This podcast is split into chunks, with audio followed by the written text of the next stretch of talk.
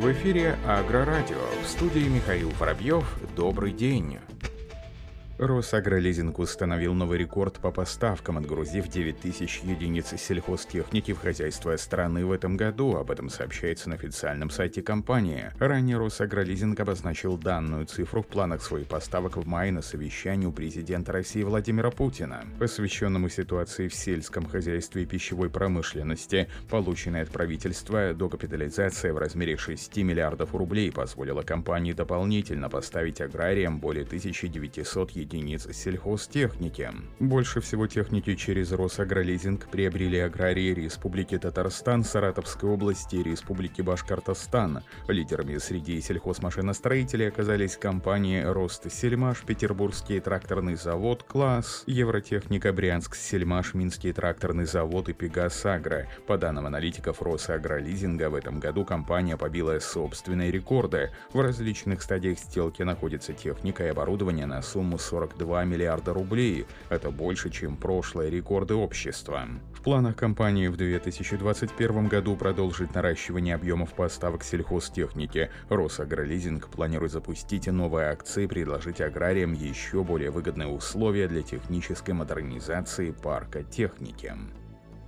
Накануне на международной платформе Actech Inventum состоялись международные онлайн-конференции «Пич-сессия» для агротехнологических стартапов. Об этом сообщается в официальном пресс-релизе Ассоциации дилеров сельхозтехники «Осход». В мероприятии приняли участие более 200 представителей производителей дилеров сельхозтехники, стартапов и технологических компаний, банков и финансовых организаций, фермеров и агрохолдингов, университетов и научных организаций, СМИ, десятки представителей представителей региональных Минсельхозов. В первой части мероприятия выступили как стартапы, так и продвинутые технологические компании. Открыли конференцию проекты для животноводства, стартап по отслеживанию показателей здоровья коров с помощью искусственного интеллекта автоматизации управления фермой и программно-аппаратный технический комплекс по мониторингу состояния активности и оценке качественных показателей свиней. Большинство проектов были посвящены теме растеневодства, эффективная биологическая защита растений от насекомых вредителей или Таисмотри Агро, контролер концентрации агрохимических растворов, Engineering,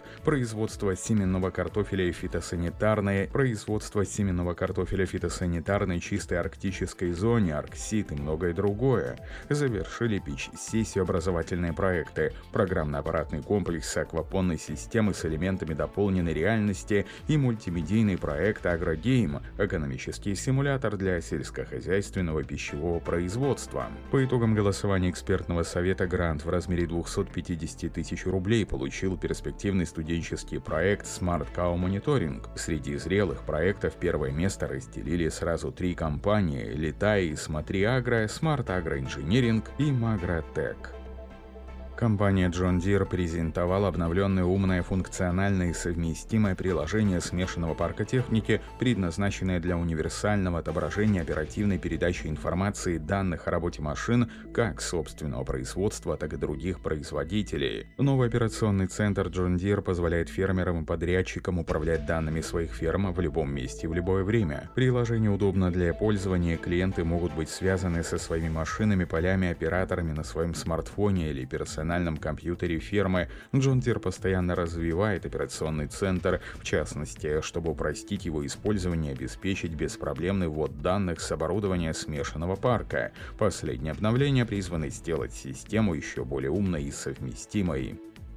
Компания Хорш расширит модельный ряд навесных опрыскивателей и представит новые машины с объемом бака от 1200 до 2000 литров. По заверению дизайнеров компании, первым прототипом станет модель с объемом бака 2000 литров. Ширина стрелы будет составлять от 15 до 30 метров. Разработчики Хорш оснастят данные опрыскивателей технологиями, которые используются в моделях предыдущего поколения. В частности, системой Control и насосом с производительностью до 400 литров в минуту. При этом в опрыскивателях предусмотрит ряд конструктивных изменений. Чтобы уменьшить свес, Хорш также разработал способ приблизить насос к трактору и отказаться от карданного вала. В компании также анонсировали появление в будущем новых моделей в самоходной линейке с баком объемом 4000 литров и более. Компания Крона работает над дополнительным прицепным кормоуборочным измельчителем для больших и мощных тракторов. Новое реверсивное устройство для измельчения кукурузы позволяет тракторам использовать свою мощность наиболее эффективно.